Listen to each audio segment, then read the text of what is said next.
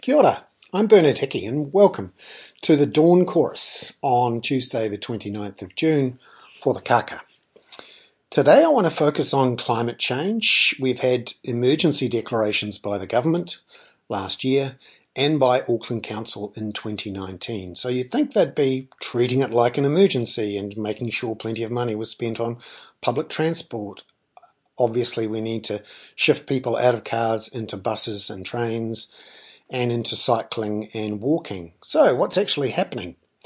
Well, yesterday the Auckland Council voted on a 10 year regional land transport plan, which sets out what sort of investment they'll be doing, when, in what type of public transport and other transport, and um, whether they can afford it.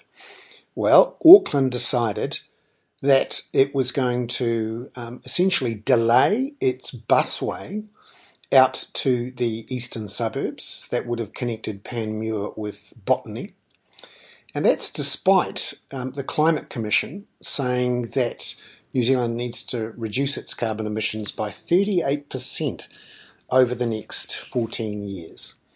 And that also assumes there is a trebling of public transport use in Auckland to essentially uh, uh, get a lot of people out of their cars and into buses. So, why is Auckland doing this? Why is it deciding not to spend on a busway? Well, in New Zealand, about half of the spending on public transport comes from the government in the form of NZTA Waka Kotahi and half from councils. Ten days ago, NZTA Waka Kotahi told councils all around the country that it was cutting back on its plans for public transport because of cost blowouts in other projects. Now, why would it be doing this? Well, the government has essentially said it is trying to keep a lid on debt. That's why it cancelled the uh, Mill Road project in South Auckland, which would have freed up 30,000 houses, and cancelled a big road around the back of Tauranga, which would also have freed up around 10,000 houses. And NZTA is cutting back on public transport. Now, you could argue, well, gee, we've just spent a lot of money on on dealing with COVID. So, yeah, that makes sense. We're cutting back and we must be incredibly indebted. Well, that's not the case. When you compare our net debt with other countries, particularly if you include the super fund, which other countries do include that in their net debt targets, we are substantially lower than everyone else. And um, you can see some charts in the um, uh, in the email that has uh, gone out with this podcast to show that. In fact, New Zealand has been a serial offender on public infrastructure spending for at least 30 years. This is because of the Public Finance Act from 1989, which was designed in an era when New Zealand did have a lot of debt relative to others, and the bond markets were willing to punish countries that had high debt. You, this was the era of the bond vigilantes.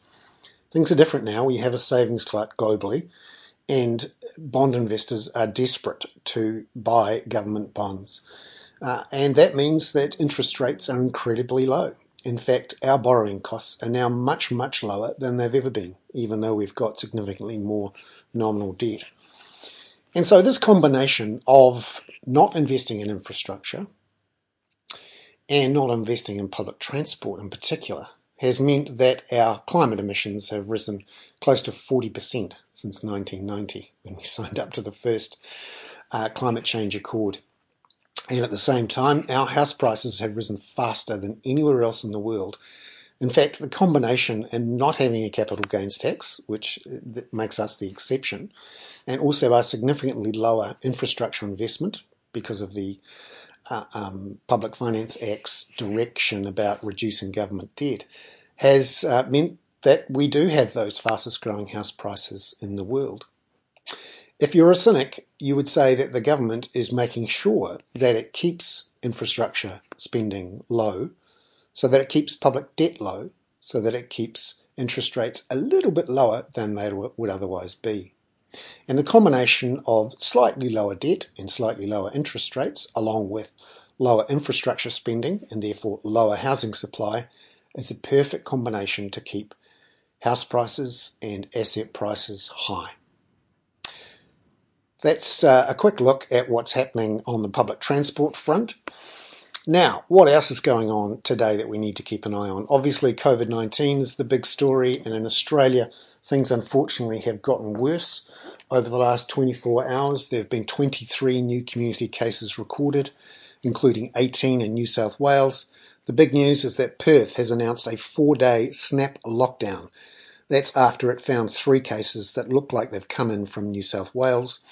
Queensland looks like it's going to announce a snap lockdown for Brisbane later on today.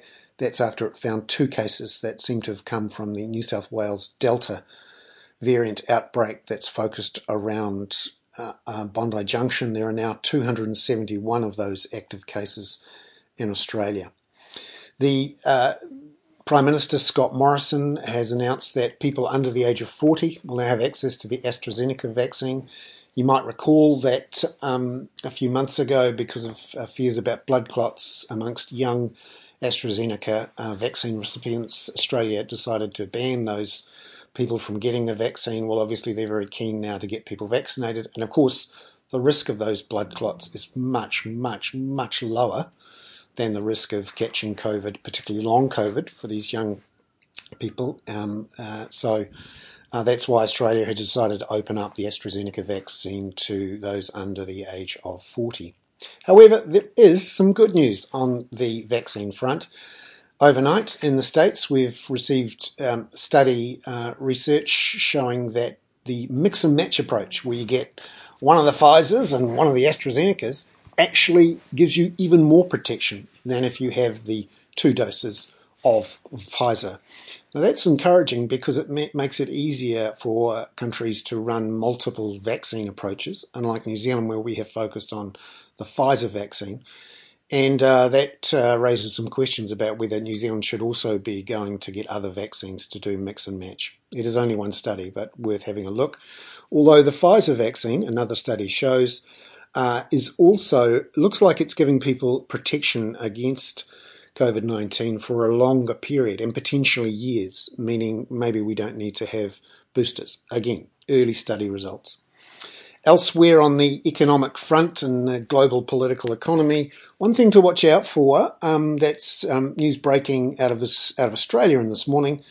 Uh, actually, the Australian Financial Review, which has investment banking sources saying that Strait NZ, this is the company that owns Bluebridge Shipping, and uh, also a couple of um, freight companies that potentially is worth over half a billion dollars and has 400 staff, that is now up for sale.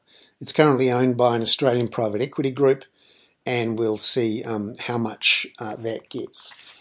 Also, news to keep an eye out there's in the press today a piece uh, on a new study showing that sea level rise in New Zealand has been faster than uh, we'd previously expected and also an um, interesting report from uh, Stuff's Thomas Manch that the SIS has already has access, full access to one of the CCTV networks in one of the cities, and we don't know which one.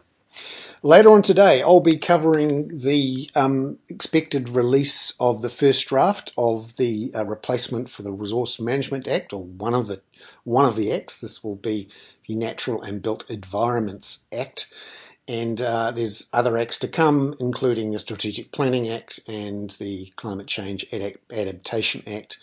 Uh, we'll see whether all this gets through before 2023.